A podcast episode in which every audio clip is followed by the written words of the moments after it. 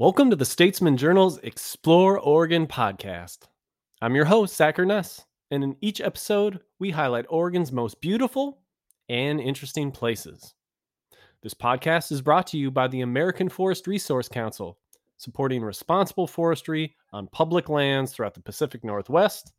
Learn more at amforest.org. We're also supported by Visit Tillamook Coast, a land of ocean and forest just an hour from the Willamette Valley that this summer is stressing the importance of being a good steward on the trail, finding ways to avoid contributing to crowding, and staying safe on public lands. We'll tell you how just a little bit later in the show.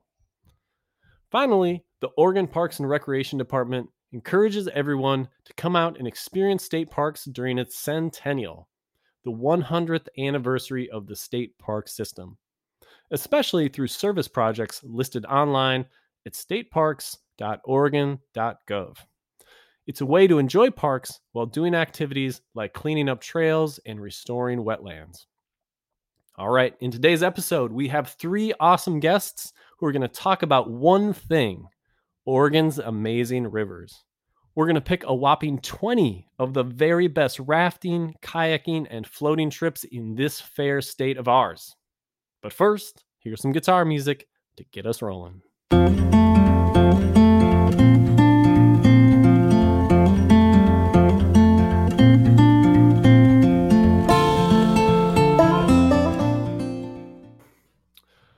Today, and in celebration of the arrival of the peak summer season, we are going to talk about all things H2O because Oregon is a place with some of the best river trips in the United States. We've got rivers that flow through coastal rainforests, below snow capped volcanoes, and through deep desert canyons. There are so many places, in fact, that I need help to bring together 20 of Oregon's very best river trips. And that's going to include everything from single day thrill rides to overnight camping adventures. So I've got an all star team of guests joining me today for what should be a really fun podcast, and I'm going to introduce them now.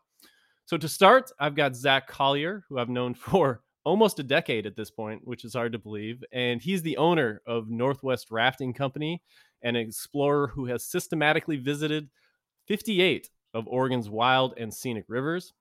Uh, Zach advocates for wild and scenic river protection statewide, but particularly in Southwest Oregon. So, Zach, thanks for being here. Yeah, cool. Thanks for doing this. All right, up next, I've got Jared Linkhart and he has rafted just about every major river system in Oregon and has been boating since the 1980s. He's often brought his family and children along and is currently teaching a third generation of his family how to navigate Oregon's whitewater rapids. And as somebody who does rafting trips with their kids personally, I really appreciate you passing down that knowledge because it is inspiring. So thanks for being here, Jared. Uh, thank you for having me. I am uh, I'm excited to be here. And finally, I'm joined by Jacob Cruser, another lifelong whitewater paddler who has explored over 150 of Oregon's rivers and creeks, often in remote and challenging landscapes. He's the co author of Paddling Pacific Northwest Whitewater. He contributes to American Whitewater and writes the blog Into the Outside, which you can find at mthoodh2oblogspot.com. Jacob, thanks for being here. Thanks for having me, Zach. All right. In this podcast, we are each going to go pick and talk about the best river adventures in Oregon. And we'll get into that shortly. But before we do, I wanted to hear from you guys and kind of what you like so much about our state's whitewater. What makes Oregon stand out or different compared to other states in terms of what it offers in terms of trips? So, Zach Collier, you go first. Well, I'm going to say just the diversity. I think there's everything in Oregon from like steep creeks to large overnight trips to desert rivers to mountain rivers. I don't I can't think of anywhere that has the diversity of trip types and geography and geology that Oregon has. Yeah, yeah, no, that's a great point. So, Jared, what's what sticks out to you as as somebody who's rafting a lot, who's bringing kids? What what stands out about Oregon to you? Uh, so, one of the things I love about Oregon is we have a year round season here. Our season starts January first, and continues all the way through. Um, like Zach said, we have a lot of diversity. You know, you can go to one corner of the state and be in the mountains, go to another and, and be in a, um, a, a, desert setting that is completely different. And, um, and the diversity and the amount of overnight trips we have in Oregon is just unparalleled. Awesome, Jacob. What what sticks out to you? Is I mean, you explore a lot of really remote, uh, you know, tiny little creeks that only rise, you know, after the the heaviest rainfall. I mean, as you've boated this state, what what stands out to you compared to other states? Oh well, kind of like you're alluding to, I, I like paddling in Oregon because there's just always another adventure to be had. I've been paddling uh, as many rivers as I can in the state for the last 20 years, and there's still plenty more to do and I, I really appreciate how many intermediate intermediate difficulty sections of rivers there are, uh, both accessible and remote. You can get into some pretty cool places here without having to commit to class five whitewater. Yeah, no, that's that's a great point. And being somebody who's kind of in that like, you know, beginner to intermediate phase pretty much my whole life, I appreciate that because I never run out of stuff to do. And I always mention to people who love hiking that they should try whitewater kayaking because there's almost as many like hikes as there is different river sections that you can explore once you kind of get into it. So, all right, we're going to get to the rivers now. And the way we're going to do this is a touch different than normal. So, to keep things kind of fun and flavorful, the four of us are going to do a fantasy football style draft.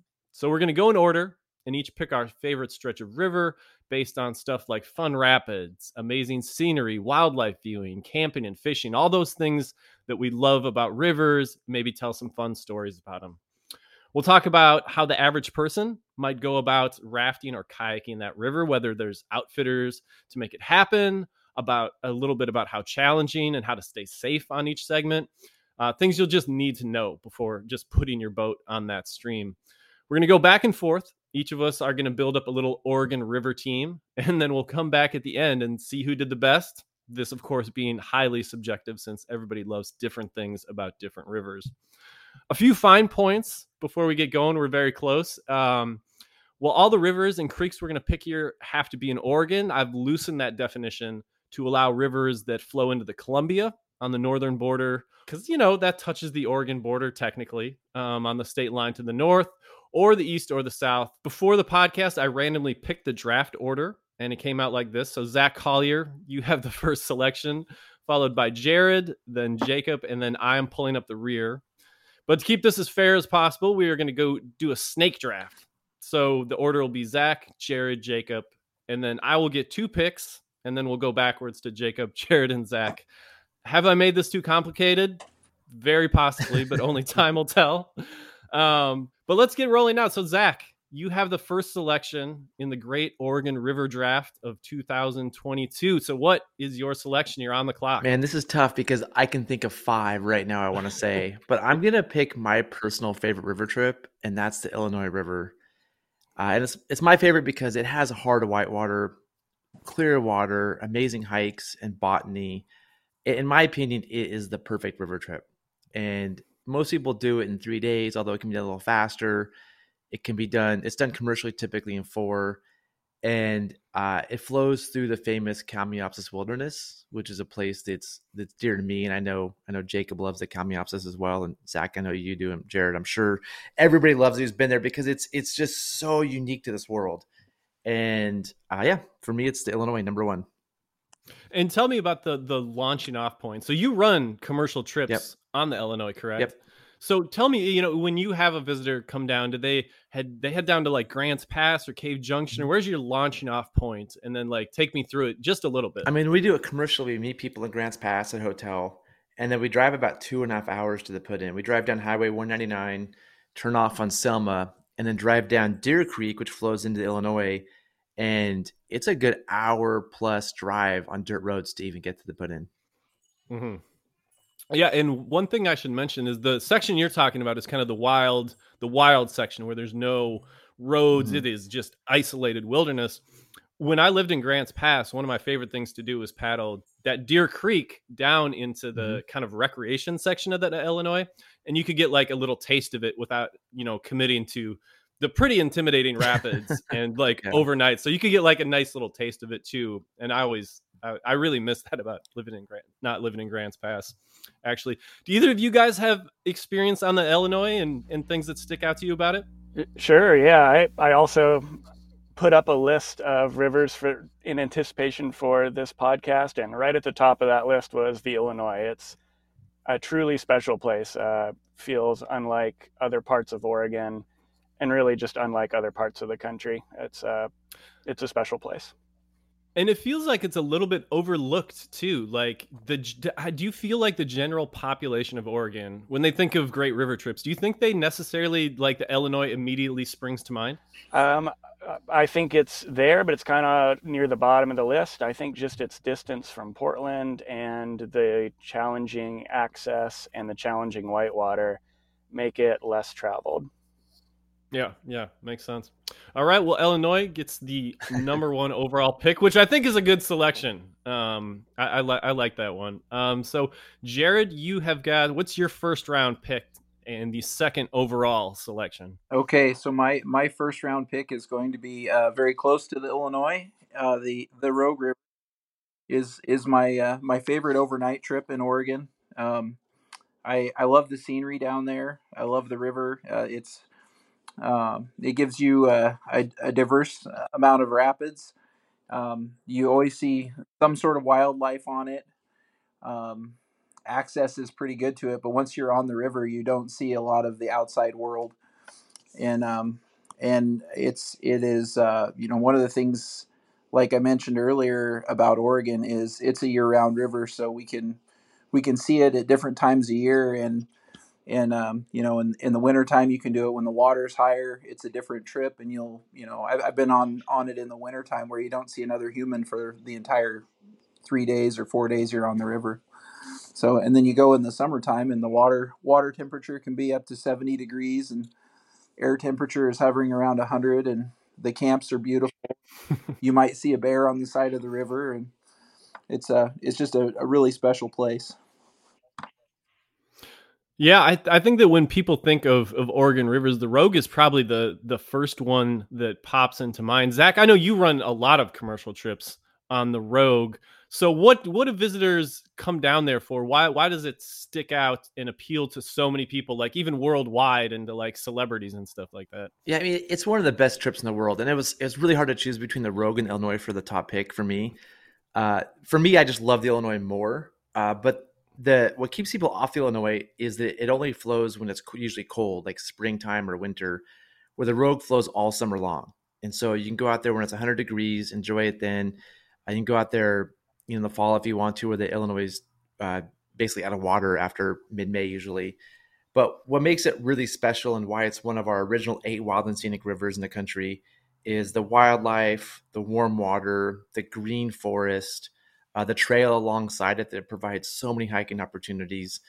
It's just it's a trip that anybody can do. It's the most accessible trip. So, you know, kids can go, grandparents can go, and it's again it's a trip really that anybody can do and everybody will enjoy.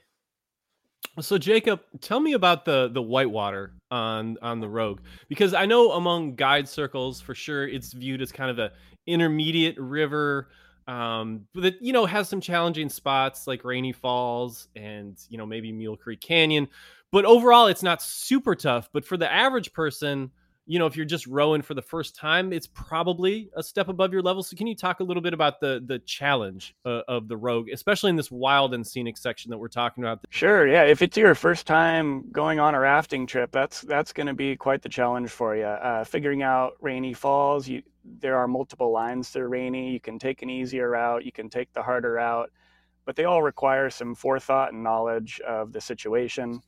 And then as you get further down, there's something called Blossom Bar, kind of near the end of the run, and that also requires some class four maneuvering skills.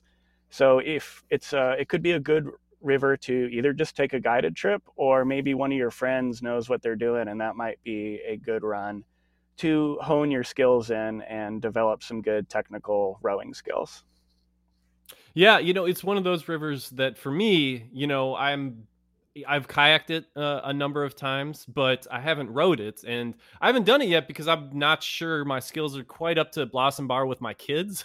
um, you know, we've there's been a number of accidents at Blossom Bar, and so I'm just, you know, I'm gonna get there, but it's one of those rivers that's like that next step up from some of the easier stuff in the state. So I feel like it's one that you you got to know what you're doing before you do it, but you also don't have to quite be an expert. Do you think that's a fair way of putting it on the rogue? Yeah, I, I think you're spot on there. Yeah. Okay. Well, Jacob, what is your first round pick? Okay, well, these guys for the first two picks t- uh, took two of the great overnight wilderness runs for the state. So I'm going to switch things up and go to one of my favorite day stretches.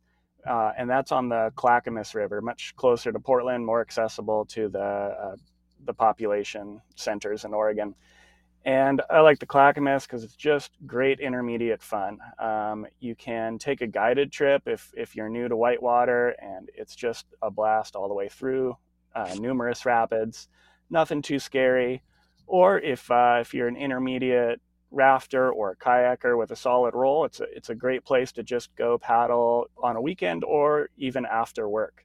There's a Wednesday night run that uh, some of the local companies hold, and they just go and paddle that river after work, and it's just very accessible and very fun. Yeah, I feel like the Clackamas is is really Portland's like backyard river. Like that, if you live in Portland and you like whitewater, like the Clackamas is is generally your default, right? That is right. Right. And did you ever work there? You you uh, it sounds like you you guided on that trip for a number of years. So what were people's responses to it? Like when you bring people down for the first time, like what stuck out? Cuz it's got some pretty burly fun rapids, uh you know, big waves and stuff like that. Uh it's pretty scenic. Have you been back there since the since the fire? Yeah, yeah, so I guided on that river during my summers in my college years. Uh it was closed down from the Riverside fire for a couple years and just recently reopened, like you mentioned. And, you know, while the landscape is totally different, everything looks different when you get up there. Once you're on the river, uh, it feels just the same. Pretty much no change to the river, just as fun, just as enjoyable as it always was. Well, that's that's that's great to hear because it was closed last year, and that was really tough. Uh, I feel like for outfitters, for the town, and for people that just love rivers in Portland, it must have been really like having you know a pinky toe cut off or something, not being able to to go out to the Clackamas. So it's great that it is reopened. Um. Okay, so now it is my turn for my first round pick, and I'm going to go with one that has become really close to my heart, and that is the John Day River, and specifically the Lower John Day River. Uh, this is a segment between Clarno and Cottonwood. Uh, so it's basically right on the middle of the state, maybe two hours from Bend and the Dalles. And like we talked about, you know, Oregon has such a diversity of rivers, and this one is, you know, pretty different from the ones we've mentioned. This is definitely a desert river, big desert wilderness canyons, um, pretty mellow whitewater, outstanding campsites. And my favorite thing really is fishing. We haven't talked a ton about fishing at this point, but the fishing on the lower John Day is amazing to the point that I bring my little kids with me. They'll have like a little like Moana fishing pole, just toss a lure over the side and they'll catch a smallmouth bass like within a few seconds. Um, so that makes it really fun as well. The segment that I'm talking about is 70 miles um, from Clarno to Cottonwood. Um, so that's usually a full week commitment, but there's a new boat ramp that is right in the middle that splits it up at this point so you can do shorter trips which i appreciate again bringing younger kids down the river. For me this place is, is heaven. It's absolutely perfect for younger kids. There's really only one rapid of consequence and the rest is pretty mellow like class one maybe borderline class two stuff so you can feel pretty safe about doing it if you're you know new to, to rafting and rowing uh, the typical season out there is April, May, and June, although you can do it into J- July. The water starts to get kind of low. Um, you need a special permit to float, and you get that from recreation.gov. Uh, I should mention that the Rogue also has a special permit system that you need to figure out uh, during the summer. Yeah, I guess I don't know what else to say about the John Day. Jared, I know you've done it with your family a lot. What sticks out to you about the John Day? Uh, so I I agree with the fishing. We we did a trip last year on the John Day, and uh, if you had a lure in the water, you were catching a smallmouth, and even just hanging off the back of the raft at one point. The bighorn sheep. The last time I did that section, we saw a ton of bighorn sheep, which is you know you don't see a whole lot of those in Oregon. I, I think I was in my twenties before I ever saw one, and and um, and now that I do overnight trips, I see more and more, and it's it's just beautiful to to see them out there, eh, coming back, flourishing more and more. So was was this one that you did with your family when they were pretty young? Uh, so I think the first time I took my kids on the John Day, I think Jacob was nine, and my daughter was six and a half. Mm-hmm. So, and it's yeah, it's a it's a great kids river. It never, even if the the water level goes up significantly, it doesn't get much harder than it is at low water. So, all right, so we are through the first round. You know, Zach Collier picked the Illinois, Jared picked the Rogue, Jacob picked the Clackamas, I got the John Day. So moving into the second round, I get the first pick in the second round because we're doing this funny snake style draft. And the river I'm going to pick is the North Umpqua. And this is my second pick, and it's a favorite of mine because this was really one of the rivers that got me into whitewater boating. I lived in Grants Pass for a long time and people would take me down the easier sections of the Rogue because there are some more mellow sections. But the North Umpqua was the one that you know it, it was really fun class three rapids. It was my first time really running class three, and the scenery was just amazing. It was just this emerald forest, this emerald river, and you would just get on it and feel like you're just in like an emerald corridor um, because it was so much fun. You know, it's one of the the great Cascade River streams, so you're getting cool water coming out of the uh, Southern Cascade uh, range. Mostly cat class three, so it's not expert level necessarily, but it's not boring, and you definitely need to know what you're what you're doing. There are outfitter outfitted trips out there. Um, there has been some wildfire out there recently, uh, the last couple years, so I I haven't been there back there since the the wildfires but there's plenty of different options for floats. Uh, the segment I like to do most is from boulder flat to uh, gravel bin takeout. It's a pretty well managed river system. There's there's lots of put-ins and takeout spots, and you can get advice on it. It's also great for um, fly fishing. It's a famous fly fishing stream. And while you can both raft and kayak it, you know, again, this was one of the first ones that I did in an inflatable kayak, and it just really get, got me the bug. Um, and I haven't really looked back since then. So, because it's such a sentimental pick, it's such a great pick, it's such a beautiful river. That is why it's my second round selection, the the North Umpqua. Um, any of you guys have have big memories or or do trips out here or things that stick out to you about the North Umpqua? Um, they last week there there were some hazard trees from the fires, and they got removed from that section. So that's that's a nice plus. Um, and yeah, that that area is is amazing not only for the the whitewater but also all of the waterfall hikes in that canyon mm-hmm. along the North yeah. Umpqua. You can you can spend days out there just, you know, exploring that that whole area. Yeah, that corridor is a great recreation corridor. I almost think of it as like the the Columbia Gorge of Southern Oregon because of all those waterfall hikes that are really easy off of uh, Highway 138, which is outside of uh, Roseburg which I should have mentioned earlier. Jacob, you were going to say something. What's what sticks out to you on the North Umpqua? I just think of the North Umpqua as quintessential Oregon. Like when you think of what Oregon is, the greenery, the rock formations, the waterfall, the the whitewater, it's just all packed right in there to the North Umpqua, and it's just the most Oregon drainage that I can think of. That's actually a great way of describing it. Do you think it's it's again well known statewide because again it is being down in southern Oregon near Roseburg.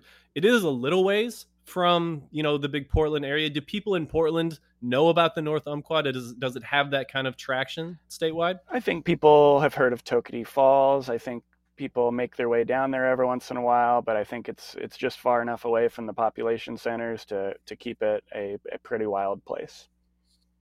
Yeah, and they, they, I should also mention the uh, one of my favorite things because there's mountain biking on the North Umpqua Trail as well. That's pretty good. There's the the whitewater, obviously, that we've talked about, and then there's some hot springs. Um, so the Umpqua Hot Springs are a nice place to go. It can get pretty wild and full of weird naked hippies there.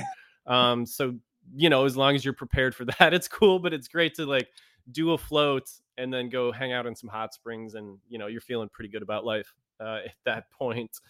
So running backwards, um, I've got the John Day in the North Umpqua. I'm feeling pretty good about my squad so far. But uh, Jacob, going backwards, now it is it is your turn. So what is your second round selection? Okay, I'm gonna go with another Portland area classic and the river that I grew up near, and that's the Sandy River.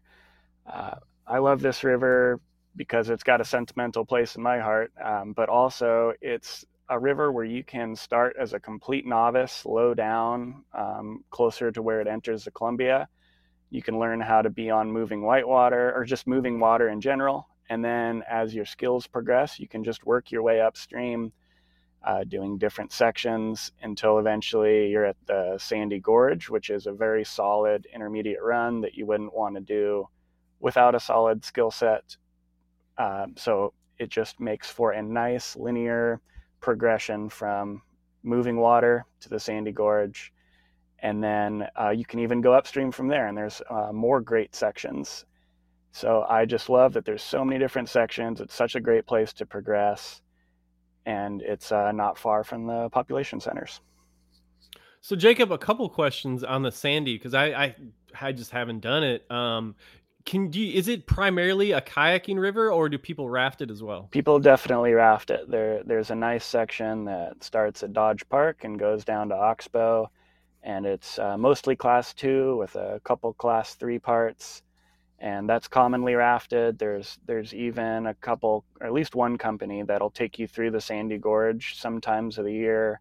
So you can definitely get some rafting on there but i'd say um, if you're getting into the more difficult parts of the sandy river you'll see more kayaks than rafts yeah, and the Sandy Gorge is is really a spectacular spot, isn't it? Can you describe it a little bit? Because I've I've heard people talk about that like it's kind of you know Middle Earth. Yeah, yeah, it, it seems out of place where it is. You're you're driving up the Sandy, and you often just see these this open valley. Um, but once you get into the Sandy Gorge, you you feel like you could be anywhere. You, you feel like you're hundred miles from Portland, but uh, you're not. You're you're you're pretty close to the highway there, and it's just locked in vertical walls, conglomerate rock, just uh, waterfalls cascading off the sides. There, there's some really special places in there.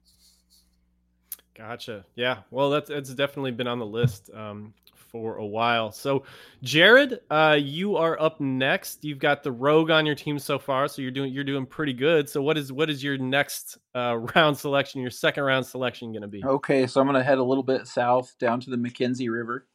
Uh, mm-hmm. One of mm-hmm. my favorite sections is Frissell Bridge down to uh, McKenzie Bridge. Uh, I like that section because uh, it's a little bit higher up. the The water is always crystal clear and it is cold. It's like uh, moving ice cubes all of the time when you're there. Uh, but it is absolutely beautiful. Um, the it, it, goes through a forest. Uh, there there are many other recreation opportunities around there. Uh, let's see. There's there's hot springs to be had. the The nature of that river also is it's very continuous. There there are hardly any pools on that section. You are always moving. There's always something to do. I love the color of the rocks. I love the trees. Uh, it's it's just definitely one of my favorites. It was one of the first whitewater runs I got to do when I was a kid. So Jared, the, you know the McKenzie being outside of Eugene, I know uh, there's plenty of outfitters that run it, but I also know that there's a lot of different segments of it, ranging from like really pretty easy to to slightly more challenging. So can you talk about kind of the progression that there is? Is it, you know, uh, I think it's what Olallie to Paradise is you know on the more challenging side upstream and then it gets kind of easier as you gradually get down. Is that a fair way of putting it? Uh yeah definitely. Um once you get below about uh bruckert bridge it starts to change into more pool drop. Um it's it's mostly class two. There are still some some larger rapids um like martins that there, there's one run going into Martin's. It's it's a it's very class two for almost the whole way, and then there's a big rapid right at the end, and then it's time to take out.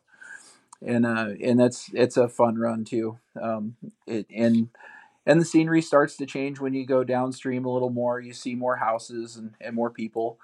Um, and, and, yeah, the farther down you go, the you know you, you can you can really just like Jacob was saying about uh, the Sandy River. You can start close to town in Eugene where it's an easy class two float and you can kind of hone your skills and as as you progress you can just go upstream to more challenging whitewater great. That sounds like me. Any any thoughts on the mckenzie uh, zach or jacob?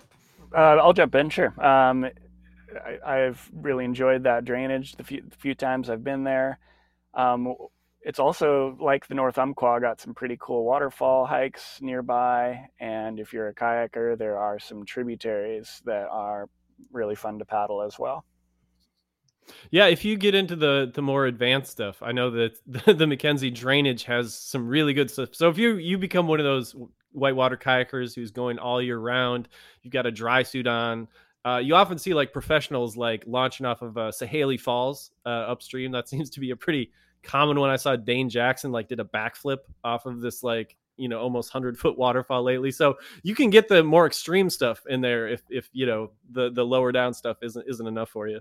All right so we've got let's see jared's got the mckenzie and the rogue. Jacob has the clackamas and the sandy. I've got the john day and the north umpqua. Zach where where are you at? You've got the illinois. So what is your second round selection? Oh you guys have left me a great one. I feel like i'm getting a tom brady here in the fantasy football.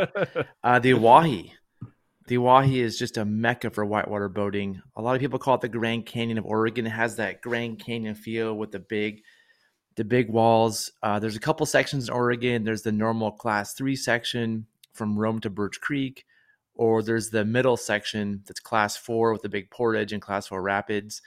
It's a place that's famous among birders. If you love birding, it's a must-go place in Oregon. Uh, minimal light pollution, almost none. So the night sky is unreal out there. Uh, if you're if you're a astronomist, astronomist is that a word? An astronomy person, an astro. I think astro- I think astronomer. Astronomer, astronomer. If you're an astronomer, you'll just go crazy out there. Uh, unreal hikes up to dramatic views of the canyon, hot springs. Uh, the geology is super unique with all the basalt and rhyolite. Uh, it's just amazing. So tell me a little bit more about the location because this is a, this is probably as far out as you can get um, and still be in Oregon. So how far is it from the major population centers? And what does it take to like put put together a trip out here? Because I know there's outfitters, but what's what's what's involved with getting on the Owyhee? I mean, it's the opposite corner of Oregon as Portland. That's true. But if you're in Boise, it's really close. So it mm-hmm. depends where you're coming from. I mean, I would say there's parts of Southern Oregon on the coast that are maybe further away than the Owyhee. Uh, but to do a trip out there, just just go out there. Yep. I mean, you either go with an outfitter who has all the equipment, or you have your own boats, and you can drive straight to the put in at Rome. Most people camp the night before and launch the next morning, and then have a local shuttle company shuttle the car to the end. Yeah. Okay. So, and there's two. So there's two segments you talked about. Are both of them? You know, they're obviously overnight trips yeah. where you're camping on the river. Um, how long did they typically take? That that kind of lower section that you talked about. That's like you know class three, a little bit easier, and then the more challenging upper section. What are the differences and like, and how long does it take to do them? Well, the lower section from Rome, you either go from Rome to Birch Creek or Rome to Leslie Gulch, depending on how you do it. Most, I think most people take it at Birch Creek. It's generally a five day trip. It can be done in three, it can be done in seven, but it's generally a five day trip. Uh, the middle section, this is called the middle, it can be done in two, but it's better done in three or four. And it's just a kind of a, a deep, vertically walled canyon.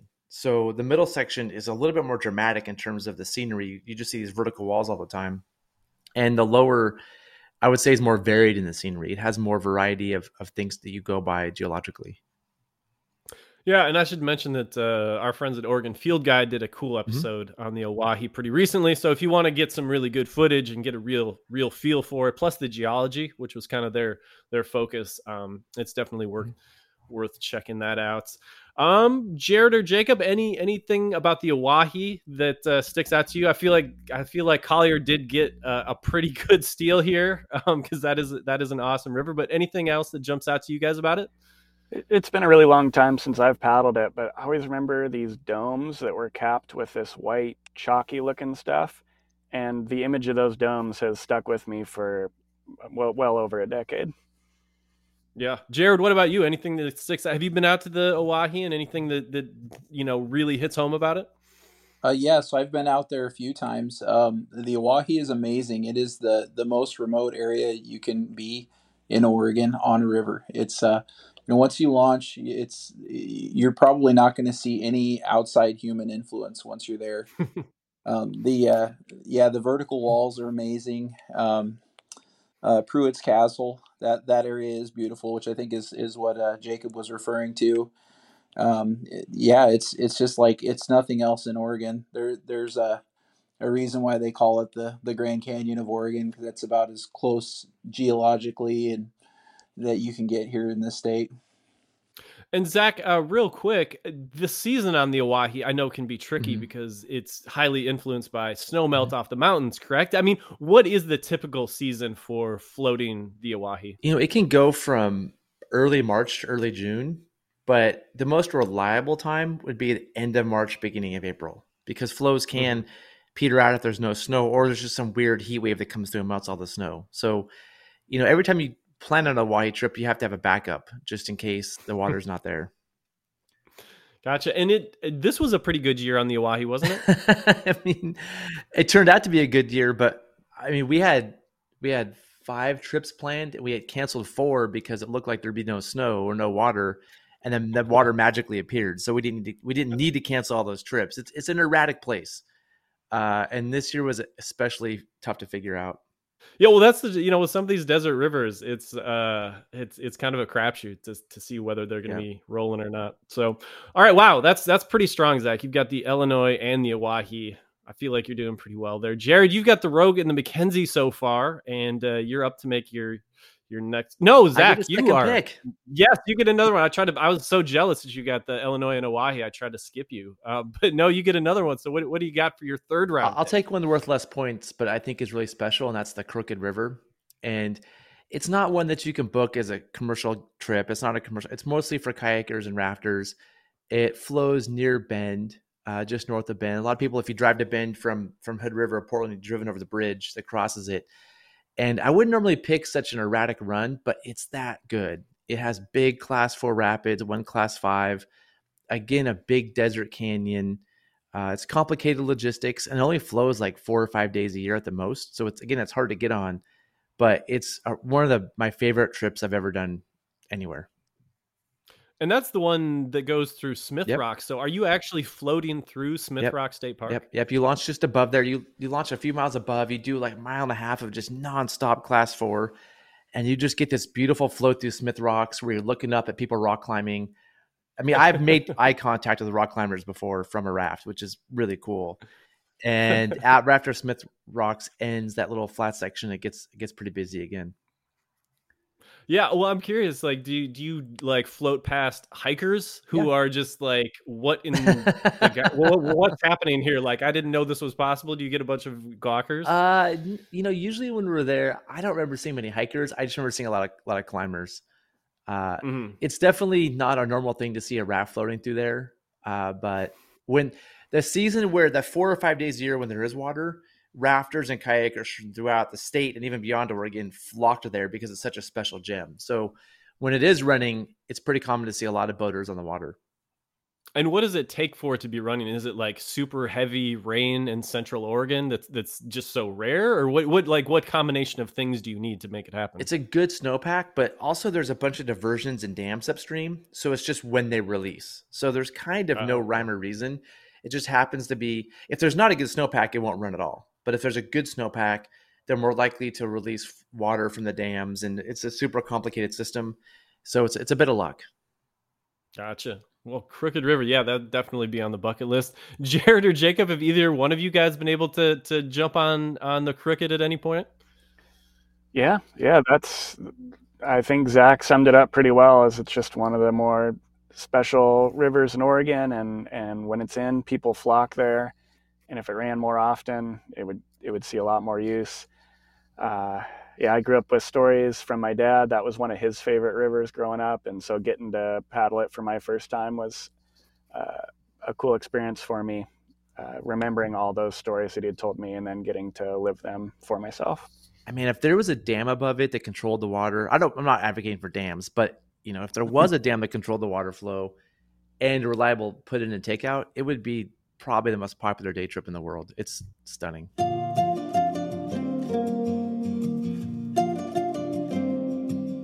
I'm Travis Joseph. I grew up exploring Oregon's forests, mountains, lakes, and rivers with my family. Today, I lead the American Forest Resource Council.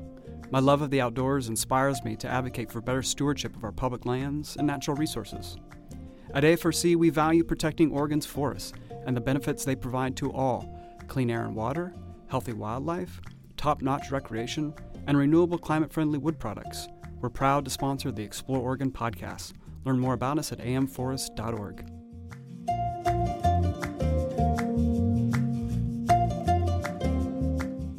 So, Jared, uh, this is your third round pick. So, so what are you going with next? Okay, I'm going to go with one of the most popular runs in Oregon, and that'd be the Deschutes River. Um, there, there are several sections of the Deschutes River. The the the part I want to point out or start with is uh, the Maupin Splash and Giggle uh, Harpham to Sandy Beach run that uh, is is so well known here. Um, it's it's uh, very commercial. There are a lot of a lot of different outfitters you can go with over there, or if uh, if you've accrued some skills, you can do it on your own. Um, it's um, one of the things I like about it is the weather is always better in Central Oregon than it is in the Valley, and uh, so you can go over there when when uh, you know sometimes it'll be raining going over Mount Hood, and by the time you make it into Maupin, it will be you know 75 degrees in the morning, and there's not a cloud in the sky, and um, and it's uh, it, there's always plenty of water in the Deschutes River. Uh, flow is never an issue. Um, and it's it's just a larger river than a lot of the Willamette River or the Willamette Valley rivers that we're we're used to over here. So it's fun to, to paddle with a, a little bit more big water character even in the middle of summertime. Well, Jared, tell me about the the camping on the Deschutes and the lower Deschutes because I know that's a, a big thing out there. People load up their boats um, you know, with all kinds of stuff, and then you know, really look for what it's sandy beaches and nice weather. So, so tell me about the the kind of camping and overnight experience that you get on the Deschutes. Uh, so we love it. We were actually over there uh, a couple of weekends ago for Father's Day weekend. We did the upper Deschutes from Trout to Maupin, and um, we we like that section. Uh, the a lot of the the larger campground areas have Phoenix toilets, which are probably the best outdoor toilet in the world. Um, so you don't have to use your own. They they don't have any kind of a smell when you enter them. Um, and the the camps are really nice. A lot of them they have they have pretty good tree cover, um, and there's a pretty good campsite selection up there. Uh, we we picked one um, at Davison Flat this year that uh, we were in a little grove of trees, and it was just um, it, it's just a a really fun time and and there is actually a pretty diverse amount of wildlife that you can see on that run. Um, our last time we saw bighorn sheep, wild horses on the Indian reservation across from camp. Uh, we saw a flock of pelicans, and we saw a raccoon um, trying to get something out of the water and uh, and there are a lot of birds, a lot of birds of prey over there also that you can watch. Uh, you can watch them fish. You know, they're they're actively looking for dinner right in front of your camp. So, uh, Jared, tell me about the the challenge of the whitewater out there because again, is does this is this a beginner river? Is it intermediate? Like, how much rowing experience and or paddling experience do you need to to be able to navigate it? So, what kind of class of rapids? What do you need to look out for? Um, in in that terms on on the Deschutes? So on the upper section in between Warm Springs and and Maupin, there is one big rapid that uh, that can catch people, and that's White Horse, and that is a rapid that you you do have to have pretty good rowing skills to get through it. You, you have to avoid some rocks, and if you don't, they can really uh, make your day go south. Um, and and uh, on the lower section, so from from below Maupin, below Sherars Falls out to the mouth, that section I would consider a little bit easier. So there are class three rapids down there, but most of those they have a very clear path through them. It's easy to avoid the larger features that could get you in trouble. I would consider it a little bit easier for for beginners and and um, and I've taken newer boaters down there and we haven't had any problems. I just, you know, I we stick them in kind of the middle of the more experienced people and and we tell them just to follow us through and and they stay out of the holes and don't get hung up and and everything goes well. So I and there are a lot of people in Oregon that they don't they don't necessarily raft the raft the rest of the year, but they feel confident enough to go over and and challenge those rapids on the on the Deschutes pretty much exclusively. Uh, Jacob or Zach, any other thoughts that we didn't hit on the Deschutes? I mean, this is, I don't know, if maybe the Rogue or the Deschutes. I mean, those are probably the two most commonly run outfitter rivers in the state. Would you say that that's true? Yeah, I'd, I'd agree with that. There, uh, there's even a TV show coming out about uh, raft guides on the on the lower Deschutes. yeah, that's it's a it looked like kind of like a it's like a party scene for for like the out for the guides and stuff that live there and like it's it's pretty wild is that kind of the theme of it i, I think that's what they're going for with the show yeah All right. Well, that sums it up pretty well. All right. Well, Jacob, uh, we're coming up to you, and this is going to be your third round selection. You've got the Clackamas and the Sandy, two pretty Portland centric rivers. So, where are you taking us for a number three? So, I might be bending the rules a tiny bit here, but uh, bear with me here. Um, so, Jared was describing the Deschutes River from Lake Billy Chinook down to the Columbia. And what I'm going to take for this pick is the Deschutes River above Lake Billy Chinook. And this is coming a bit from a kayaker leaning perspective, but with uh, plenty of options for rafting too. And the river above the lake is a little more advanced. Um, so it's more of a place if you're already a bit of a boater. Um, that's a great place to go in the summer when all the other rivers have dried up because it's a very consistent release into of, of water into the river. So the town of Bend uh, recently installed a whitewater park right in the middle of town. And so you can go there, you can learn some of your kayaking skills. Or if you want to do some rafting, there is a section called the Big Eddy section that allows, uh, that, that does some guided trips, do some runs on that section. And then, if you want to take your boating to the next level, uh, either in a raft or a kayak, there are a few larger rapids upstream that were created when ancient lava flows blocked off the river. The river burst through those lava flows and created um, some class four and five rapids. So it's got a diverse amount and type of whitewater, and it has whitewater late into the summer, and so that's that's going to be my pick for for this round. Awesome. That sounds good. And that in, I mean, how many people uh, typically run that? Is that sort of a, an exclusive crew, or uh, I mean, is there any outfitter options up there, or is it just is it you know kind of that different level? Oh no, uh, the Big Eddy section up there gets run every single day by on guided trips. Um, some guided trips do the same guide will do multiple trips down that section every single day, so it, it gets lots and lots of traffic on the Big Eddy section of the Deschutes. Gotcha. All right, so it has come to me and my third round selection, and I do appreciate you guys uh, holding this on for me. I'm gonna I'm gonna finally select the uh, the North Santiam River, which is right in my backyard, and it's kind of it's kind of my backyard stream that I run all the time. I think you know the thing, and Jared, you've mentioned this when we've talked about the North Santiam before. Is it's a great like training ground for beginners because there's kind of two whitewater sections that are, are primarily run. There's the Pack Saddle section, uh, which starts at uh, you know a park of the same name. It's just above Mill City, and it's you know it's class three ish, um, but you know it's not very hard class three. Um, but it is, you know, it's a beautiful river. It runs all year round, and it's just a great place to, you know, if you're if you're rafting, you can kind of learn techniques there. If you're kayaking, it's a great great place to start. There's, you know, probably three class three rapids, uh, Spencer's Hole, Carnivore, and then Mill City Falls, which are fun but not necessarily imposing. Um, so it's kind of low consequence. It is pretty cold for sure. So if you fall out of your boat, um, I was I was floating it the other day and it had I think the air temperature was 97 and the water temperature was about 50. Um, so when I jumped into the water, it was an incredible shock to the system. so you've got that section, that upper section, the the pack saddle run that goes down to about Mill City or Fisherman's Bend, and that's you know class three ish. And then just below that, there's an even easier section where I've been taking my kids for a long time, and that is Fisherman's Bend to Mehama. And you know, again, if you haven't done much rafting and you're just wanting to learn, it's a great place to do it.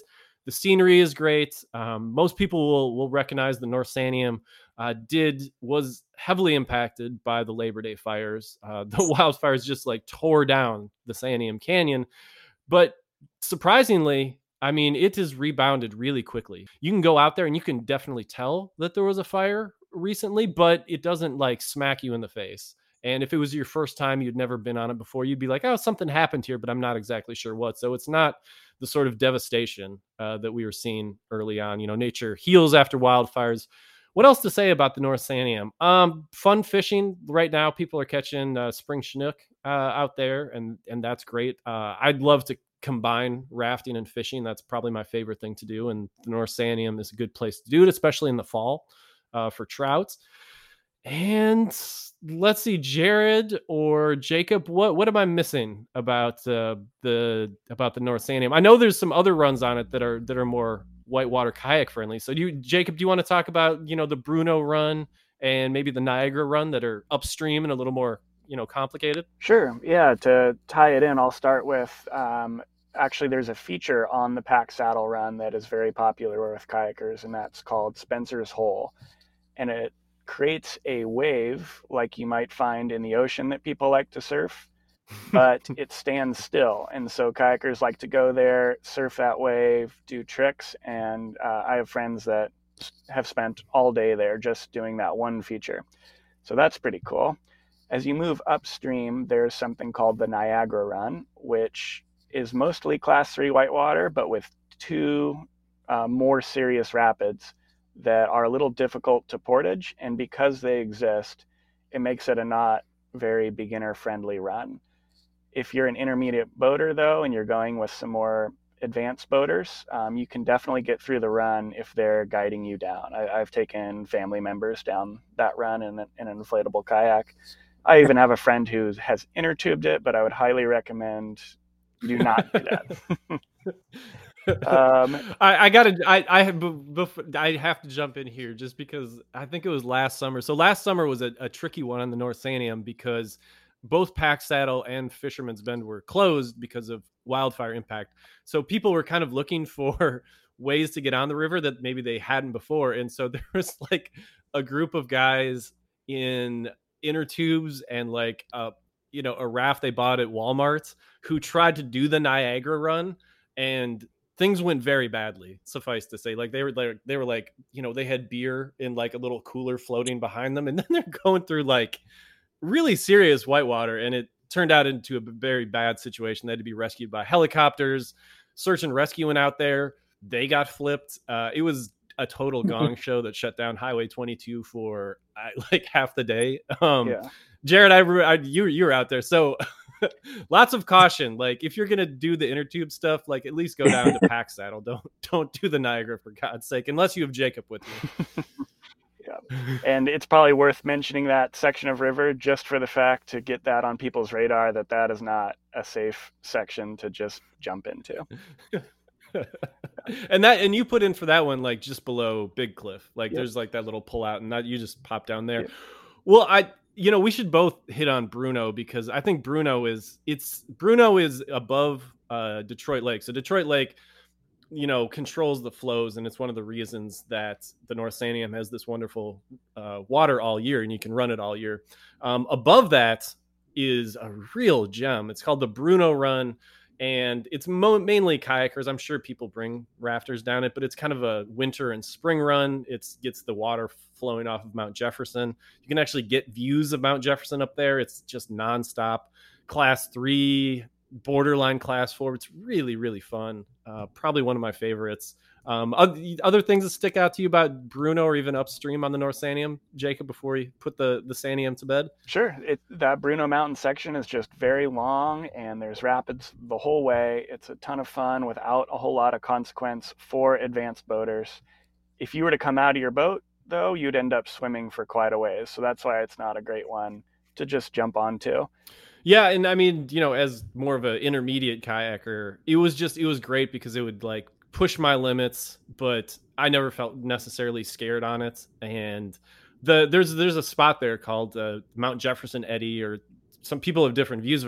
It's pretty rare to have a view of Mount Jefferson from the river. In fact, I don't think there's any. But at this one spot, it's one of my favorite like visual spots ever because you've got the green corridor of the North Santiam, and then just right above it is a great picture of Mount Jefferson. And so it's just this really beautiful spot that you can't get from anywhere except on the river. And it also runs a little bit later if it's a good snow year. Like you know, you, you can do it into the spring, and so that's when I when I really appreciate it.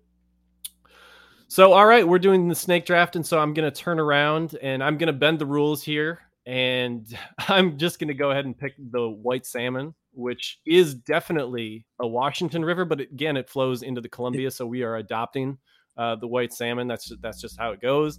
Um, I have to shout out Zach here. Zach is the one who took me down both uh, of the kind of commonly run segments of the white salmon. And I think for me, it sticks out. I mean, it's basically you're floating down a lava tube. And uh, for reference, this is just across from Hood River. So it's uh, people from Portland, I think, go out to the white salmon pretty frequently on like corporate retreats and stuff. There's a ton of outfitters out there. Um, but what makes it special to me is just you're in a essentially a lava tube with this, you know, amazing blue water, really fast water, um, you know, continuous rapids the whole way. There's uh, what is it, the most commonly run waterfall, commercially run waterfall in the United States, Husum Falls, um, where it's fun to watch people, you know, go off and like, you know, you know, eat it and fall out of their rafts all the time. So it makes for pretty fun watching. And then the one thing I wanted to to point out was, and Zach, you took me down the lower segment where the dam uh, was removed. Um, is a really interesting, cool place to go. You can see the river kind of healing after the dam has been taken out for quite a few years now. Um, you go through the narrow section, and that's really cool. You can almost stretch out your arms and touch both walls. It's so narrow. Um, Zach, you know, again, you were kind of my gateway to to doing the white salmon. So, what other things stick out to you about that river, and uh, you know, why why is that a cool place? Well, there's the middle section, like you mentioned, in the lower section. And the middle, I think, is the best half day trip out there because it just has rapids. It's just fun. There's not like long pools to paddle through, and not not threatening rapids. It's a trip most people can do, but fun. And like you said, really beautiful. And and on a hundred degree day, you walk down that canyon and all of a sudden it's 70 and super cold water. So it's a great way to cool off in the summer. Uh, and it finishes with Husum Falls, which is a pretty big waterfall and a raft that you can you can get hurt on. It's not Disneyland, but it is repeated all the time. So if you want to go over a 10 foot waterfall, it's an option on trips. And then the lower lower we call it the lower lower because there's also the section the lower in between them. I know that's really confusing. Uh, but the lower lower where the dam was, you wouldn't even know the dam was there anymore honestly. Like if you mm. went hmm. tomorrow, you'd be like, I don't I have to point it out to people that it was there because it's recovered so well. And it's just stunning. It has cool rapids. There's a portage. You have to be careful at the portage, but it's a stunning river. It's really beautiful and really unique, like geologically unique.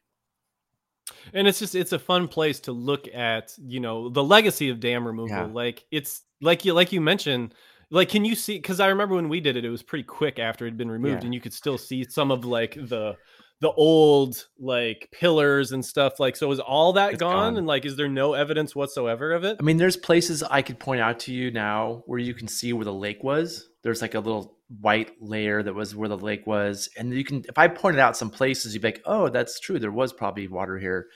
But you'd have to know where it was. You wouldn't be able to see it on your own without a keen eye yeah. Well, I remember that, that we passed like a, a rope swing at one point that looked super logical because like there used to be the reservoir there that people would swing yeah. in there. And now it's like it would be a death trap because it's like 50 feet above the yeah. river at this point. So oh, that's really cool. Well, the white salmon is just, it's, it's unique for a number of different reasons. So, you know, that's why I'm adopting it for Oregon uh, in this case.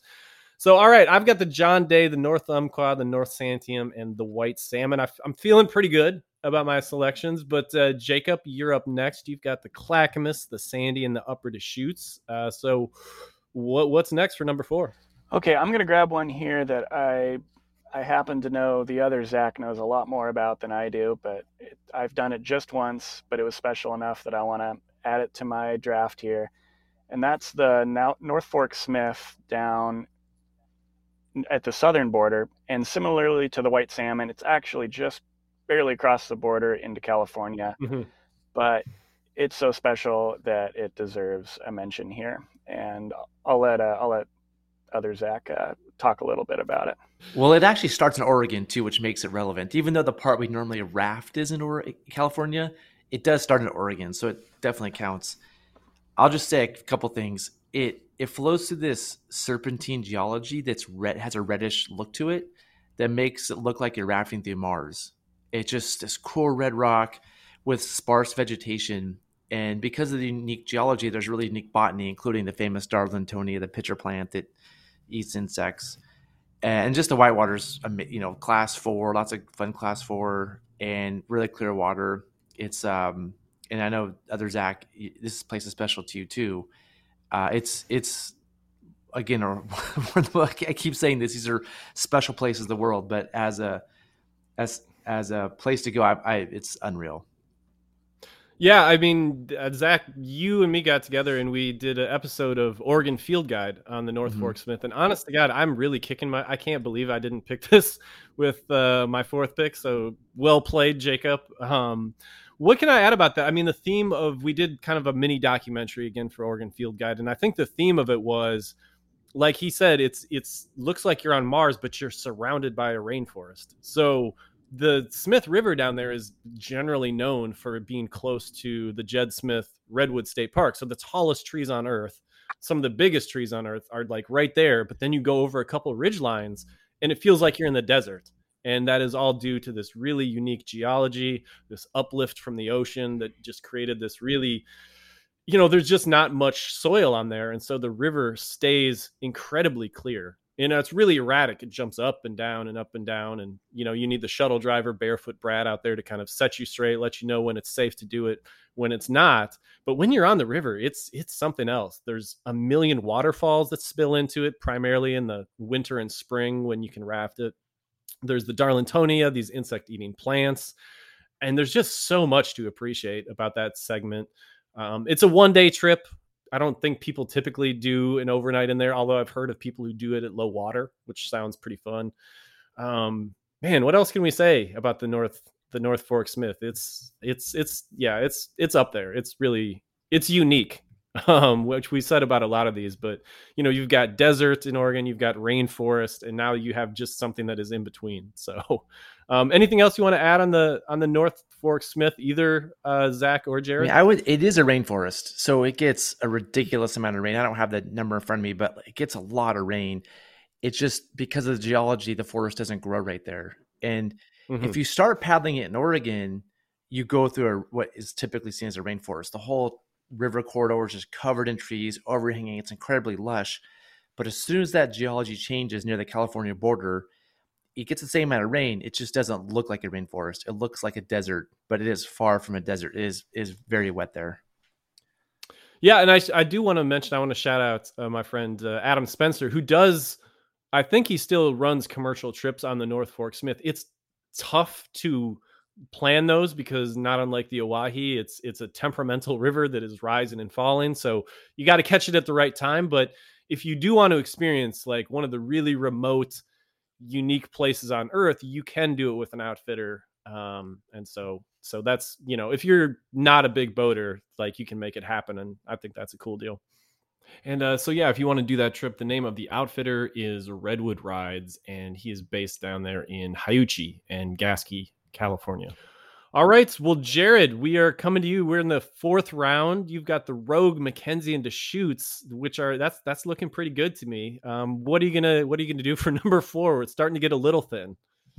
Okay, so I have uh, I have one more uh, great overnight trip for kids. This is one that we we recently revisited. My family did. Uh, we went over to the Grand Ronde in uh, in northeastern Oregon. Uh, it flows through the Blue Mountains into uh, into the Snake River eventually, and um, it's it is a, a lot of good reasons to to be family friendly late in the season. Um, it's it's starting to come down now to where it's it's really it's a class two river. There there really isn't any class three on it at the uh, the current water levels. Um, it it's not it's not very long. It's it's uh, you can you can make it as short as a, about thirty six miles, or you can go all the way to the Snake and take out at Heller Bar, and um, it's it's beautiful scenery. Uh, you know you're you're going through a forest. You're in a canyon. And it's another one of those for, for the first three days. You don't see much of the outside world and uh, and and the kids love it. The water can warm up in the in the summertime and and be pretty pleasant to to play in. There, there's always a lot of uh, birds over there to see. Um, it's it's a it's a beautiful place, and and I, I really love that that corner of the state as well, just for the scenery. So Jared, this is another one that I'm I'm planning to do hopefully this summer. And interestingly, it's you know because of all the high water this year, like it's it feels like there's a better chance to do it this year later into the summer than normal. But tell me about the the crowds and the campsites there. So I mean, if you're going on a weekend, are you going to have trouble scoring a good campsite because you know uh, because of how many people are out there, or are you generally okay? Or tell me about that scene. Uh, I think it's generally okay. I think um, it, it's more popular in the spring when it's higher, and as as the uh, the water levels start to drop, uh, people start to go elsewhere. So, um, and the the campsites there, all of them are just awesome. They're uh, they're they're beautiful. They almost all of them are in the trees. Um, there was some fire damage from a, a, fire they had close to Troy last year, so some of the the camps as you get close to Troy have been burned up on the on the north side of the river. All the south side camps are still good, and uh, and some of those, you know, they're they're sandy beaches or they're sandy camps, and uh, there's plenty of shade. Um, it, it's just a it's a beautiful area one thing I wanted to ask you about as well is, that is to make clear. So you started it. Uh, where where's the put in spot? Because you follow the Wallowa River and then it reaches the Grand Ronde River. So so just cover that dynamic a little bit. Yeah. So you start right at the confluence of the Minam and the Wallowa River in Minam at the bridge, and um, and your first eight miles, I think it is, you're on the on the Wallowa, and then the uh, the Grand Ronde joins in. Um, about eight miles into your trip, and then you're that that's when you're really in the wild and scenic part of that trip. There's a sign that tells you that that you're there, and um, and yeah, after that, it's the the river level increases a little bit. There's more water down in that section. So. Gotcha. And typically, how many days are, are you going to be out there? Like, you know, if it's a if it's just just a you know normal trip, is it three days, two nights generally?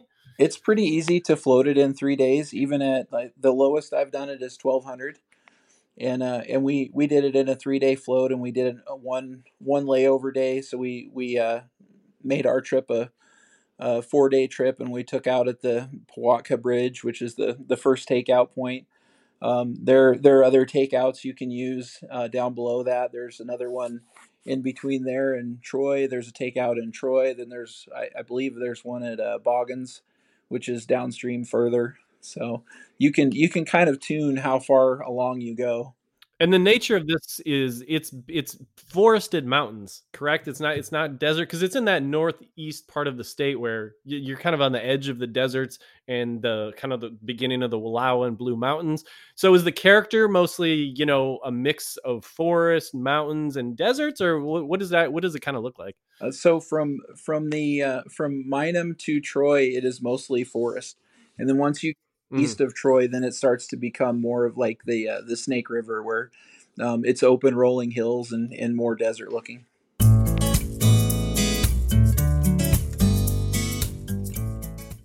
This message is brought to you by Visit Tillamook Coast. The last two years have been tough on the beaches and trails of the Tillamook Coast. With more people flocking to the area in search of outdoor activities, comes a spike in the appearance of trash along roads, trails, and beaches. Be part of the solution and make a point at helping curb this problem. Dispose of your trash in designated receptacles and practice leave no trace visitation. Make it a habit to bring a trash bag along in your hike or beach walk and pick up at least three pieces of trash along your way. It may seem like a drop in the bucket, but every little bit makes a difference. Learn more about how you can help by visiting www.tillamookcoast.com and downloading the Tillamook Coast Pledge you can help preserve the legacy of beautiful trails and beaches for generations to come.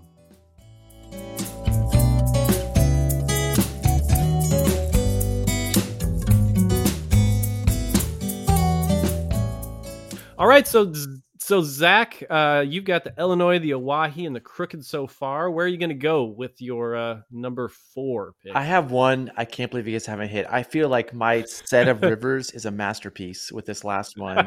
this is my last one, but I get two more. You get two okay, more because I was going to go Grand Ronde. That was a good choice, Jared. I, I missed that. I, I really wanted Grand Ronde. That would have been a real beautiful one for my my feather, my cap. But this one is the Upper Klamath, and this is a mecca for whitewater boaters. Uh, it's it flows through the southern part of Oregon, actually goes into California, but within Oregon is this 11 mile class four section that has water all summer long. And the dams are being removed. So the, the summer water is going to go away in a few years, and there'll be different sections the upper Klamath people can boat. But for now, the Hell's Corner section is is absolutely amazing. If you like whitewater, if you don't like rapids, it's not. I wouldn't go to it. But if you like rapids, it's one of the best trips in Oregon. Yeah, the Upper Klamath is uh, that's uh, commercially run. Do you do you run the Upper Klamath? I know our, our pal uh, Will Volpert is always uh, you know talking about his Upper Klamath trip. Do you run that we one don't commercially? We don't. Okay. We only Well, it's we it- only do overnight trips. So that's a day trip, and that's the one that we don't do. But Will with Indigo Creek and Pete with Momentum, they both run trips there. Yeah, because I, I remember they they were talking about it's going to be an interesting dynamic Yep. for what happens when the dams are removed. Because on one hand, it's great, everybody supports it, um, but it's going to change the nature of that. Because like you were mentioning, right now it's this like whitewater thrill ride because the dams Yep. supply those summer flows, and then that goes away, and you're like, well, what's going to new stuff is going to emerge? It'll be kind of a, a new experience. But what do you what do you think? Like two more years, three more years when you can kind of do this this really wild stretch of river? Yeah, I don't predict the federal government ever. So maybe something like that. I would ask an expert. But in some number of years from now, this section will not have reliable summer flows. And so it's worth doing it Mhm. now if you've never done it, because it won't be something you do during the summer uh, at some point.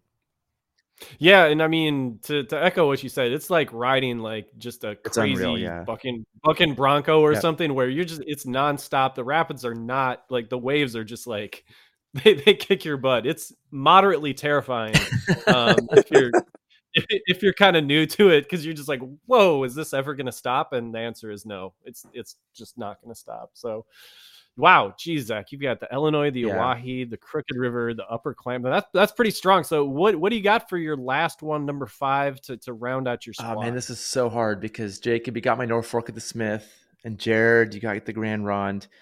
Uh, I'm gonna go finally with my backyard river, the Hood River, and I live here in, in Hood River, and the Hood is a Class Three section. It's not done commercially. I mean, a few people do it commercially, but for anybody who lives in Hood River or Portland, it's just great Class Three fun trip. It takes a few hours.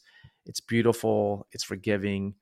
Uh, it's just it's a nice afternoon trip and my my favorite trip personally uh, close to my house because it's easy Yeah, I I have to tell like this story because it, I always remember it. So like I've been I've passed through Hood River and I've stopped and hung out with Zach a few times and we've kayaked the Hood River together I think twice and both times like this isn't a hard river necessarily.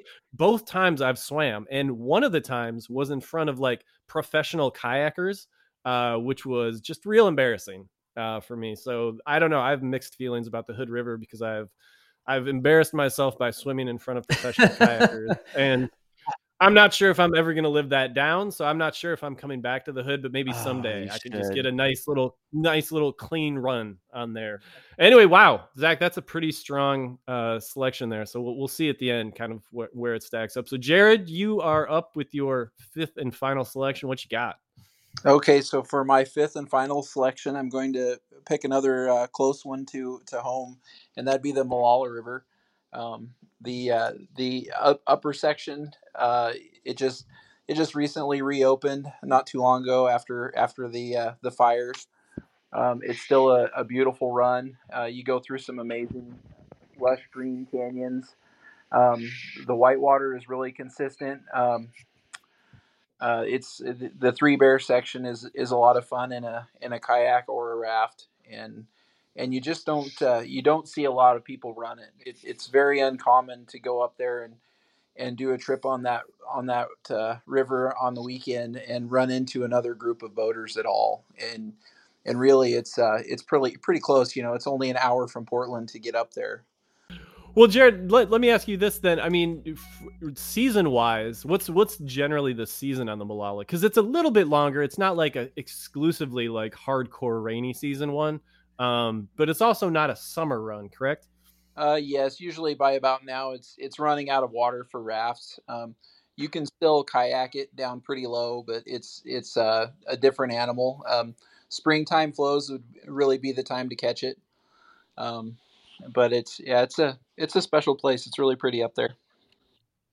Yeah, it is beautiful and it's definitely overlooked. That whole entire Molalla River corridor, and I haven't been back since the, the wildfires, but it's another place that has great waterfall hikes that are underrated. There's there's there's a lot of really good stuff to do in the Molalla area that I don't know, maybe it's just because it's stuck between like Salem and Portland and like both towns have kind of their thing that Molalla definitely gets gets overlooked. So Yeah. cool, good one. You, you got that's that's pretty strong too. You've got the Rogue, McKenzie, Deschutes, uh, Grand Ronde, and Molalla. That's that's a nice selection too. So Jacob, you're up for your final pick. So so what do you got? Okay, so the main stem of the John Day River has already been picked, but I'm going to grab the North Fork of the John Day River. I feel it's distinct enough that it counts as its own segment. Definitely. Yeah, Yeah. and I really like that section. The part I've done is more kayaker centric, um, starting in near, they call it Granite, but I don't know if it's a real town, but it ends in Dale. And it's a great overnight run that runs off of snowmelt. Um, and it's one of the higher elevation put ins in Oregon at over 5,000 feet. Now, if you're a rafter, there's another great section that starts in Dale and goes down to Monument. And uh, so those two sections combined makes it a, a top river in my mind. Yeah, now Jared, I know that you have a decent amount of experience on the North Fork John Day, uh, especially on that that second part that he he just talked about. So one of the things that I've I heard about this and sounds really cool is you kind of start in the in the mountain forest and then transition out into the desert. Is that can you describe it a little bit? Is that accurate? Yeah, and it, the other interesting thing is um, the one side of the river has more vegetation than the other because it, it flows um, east west for a while while you're on it, and then it, it starts to go more south as you get closer to Monument. Um, and uh, yeah, it's it's a it's a beautiful river. Also, great camps, and um, and you you might see a rancher on it, but uh, you're not going to see a lot of people. That's for sure. And the fishing can be good as well. And Jared, when um I mean that's is it a summer river like cuz I've heard it's it's another one that is borderline family friendly um for for for kind of a raft trip. So, I mean, how many days are you usually doing it and what are the logistics kind of set up if you do want to take your family, you know, on a rafting trip down this section? Uh, so you can start in Dale. There's, uh, it- I guess it's actually there's a, a bridge off of 395 um, Cross, and you launch where they uh, where water trucks pull in to take water out of the, the river if there's a fire nearby, is what the, the owner of the Dale store told me. And um, and you you float down to Monument. That's the next takeout, um, which is oh man. Um, it's probably like a 40 mile float and it's it's similar to the grand ronde in that there's not a lot of flat spots on it none of it's really hard but it just never slows down that much so it's it's uh, pretty easy to make miles it's it's not like that that last day getting to cottonwood canyon state park on the john day when the water is low Mhm. and you're just uh, you're having to row your butt off it just it will always push you along and, and it's easy to make miles Gotcha. But uh, you know, among that that list of sort of like family friendly, like cool raft trips that are they're an adventure, like you know, you got the John Day, uh, the Grand Ronde, the Deschutes, and then this one kind of fits into that that family a little bit, doesn't it? Yes, it's it's definitely a great family trip. It, none of the rapids you have to worry about, and um, and yeah, the the camps are great, the fishing's great. Um, yeah, it's it's a great family trip. It's it's probably overlooked by quite a few people, and now that there's a permit system in place on the lower John Day, you know, it's it uh, it makes you kind of want to go explore the upper John Day Basin a little more because you don't have to go through the permitting process because it isn't so popular yet. Yeah, that's that's kind of been my thought. Like, I love the Lower John Day so much. I want to I want to check up this the the North Fork of it. So yeah, that's definitely on the list. All right, well, it's up to me to make the final selection, and so I'm kind of like going through my list. The one I'm gonna pick, the Willamette, but like all stretches of the Willamette. So as you get up in the upper stretches of the Willamette River, like when it's you know a fun cascade stream, there's the North Fork of the Middle Fork of the Willamette River, which has to set a rec- record for like the number of syllables in the name of a river. Um, and that one's you know outside of Eugene, and it's just really beautiful. You would never recognize the Willamette River up there. It's primarily a, a kayak stretch. It's it's one that uh, whitewater boaters in Eugene really love. Um, the, the river is incredibly beautiful. Um, you know, just emerald corridor and then you get down to the middle fork and i know people run that stretch and then you get down to the main stem willamette which we've actually talked about a decent bit as like the ultimately like lazy river uh, you know trip but the willamette water trail does allow you to to camp on the side there's pretty limited if any rapids on the main stem willamette but if you follow the willamette water trail in a canoe or even in a raft there are great campsites that are right in your back backyard. You'd be surprised at how quiet the willamette river can be just in between towns like you know salem and portland. Like you wouldn't think so but there's great wildlife there are great camps. Um, it doesn't necessarily fit with the theme we've been talking about, but you know, if you start up way upstream, you get the whitewater experience, then it mellows out, and then it really mellows out. Um, so I've done a decent number of trips on there, but there's a whole bunch of you know ones that we haven't hit on. And Zach, I can't believe you didn't pick the Chetco. What what's what's that about? Well, it, it's an amazing trip, but only a handful of people can do the Chetco. I, I don't want to throw one out there that's so inaccessible that that doesn't make sense for most people. But don't you run? Are you still doing your outfitted outfitted trips we on the do trips there? But I don't recommend people do it. Honestly, it is a hard trip. Uh, it's a place that to me is very special, and I love this trip. And a, a handful of hardy people, I'll take there every year. But it is not for even close to the average person. That's a brutal trip. Okay. All right. Well, fair enough. All right, so I'm going to go through what each of you guys have picked, and then I don't know, like I'm not sure if we're going to vote or what's going to go on here. So Zach, you've got the Illinois, the Owyhee, the Crooked, the Upper Klamath, and the Hood River. Uh, Jared, you've got the Rogue, McKenzie, Deschutes, uh, Wallowa, Grande Ronde, and the Molalla. That's, That's a good strong. list. And Jacob, you've got the Clack, the Sandy, the Upper Deschutes, uh, the North Fork of the Smith. I can't believe I didn't get that one, man. And the North Fork John Day, that's pretty good. And I've got the Lower John Day, the North Umpqua, the North Santiam, the White Salmon, and the Willamette. Um, so I don't know. How do you guys how do you guys feel? Who do you who do you think came away the winner? I'm actually gonna vote for Jared. Ouch. Here, just because Yeah, sorry, man. I just like and he's got the ones that are like the most accessible, I guess, for what I'm looking for personally. But I don't know. I mean, he has a great list. When I hear those all those rivers, he has a great list.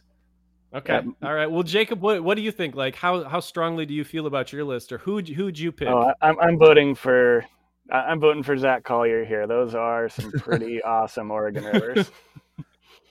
All right. Well, Jared, you're going to have to break the tie because I actually voted for you. Zach's got two votes, so we're either going to be in a stalemate here, or or Collier is going to take it. Oh man, I, I think I'm probably going to have to go with Zach's list. Um, the... oh, what? No. All right. Well, Zach, congratulations. You. you. are you are victorious in this completely made up uh, river draft that we we came up here with. Um, so I'm going to send you your prize in the mail. So just you know, be ready, be prepared for that. Yeah. Thanks. Hopefully, it's a crown. Do I get a crown?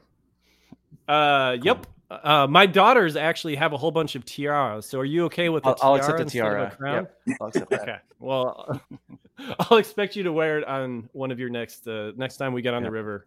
I'll present it to you in a in a ceremony befitting of your river knowledge. Um, well, anyways, it's been a lot of fun. We have talked about a lot of different rivers. Um, so once again, I've been talking to Zach Collier, the owner of Northwest Rafting Company. Uh, Zach, can you just do a quick uh, promo for the different rivers you run and that kind of stuff? We do the two of the trips I mentioned, the Owyhee in Illinois. We also do the Chetco, which I don't recommend because it's hard. But unless you like beautiful places and pain, and the Rogue River and the Salmon River in Idaho. All right, Jacob. So, what about you? Uh, any any parting words of wisdom, or uh, you know things you want to promote, or books, or anything like that? Uh, I just want to mention American Whitewater. They protect our rivers and make sure that we've got clean, uh, accessible places to go paddling. Uh, they do a ton of work, and they work hard for us. So, American Whitewater, I wanted to give a mention and a thank you to them. Cool. All right. Well, it has been fantastic talking with all you river experts about all the cool places to go in Oregon. Yeah. So thanks for being with us. Thanks, Zach. Thanks for having us. All right. Well, that's about all the time we have left in today's show. If you liked what you've heard, check out our catalog of more than 60 episodes featuring Oregon's most beautiful and interesting places at statesmanjournal.com slash explore, along with Apple Podcasts, Google Play, Stitcher, and Spotify. We'd once again like to thank our sponsors, beginning with the American Forest Resources Council. AFRC supports responsible forestry on public lands throughout the Pacific Northwest for our environment, for our economy, and for the future. Learn more at amforests.org. We'd also like to thank Visit Tillamook Coast. If you want to plan a trip out there, you can check out their outdoor recreation map that shows all the places to hike, swim, boat, and camp. You can find that map at tillamookcoast.com slash recreation hyphen map. Once again, that's tillamookcoast.com slash recreation hyphen map. And thanks to the Oregon Parks and Recreation Department, which stresses the importance of recreating responsibly and leaving no trace in Oregon's outdoors.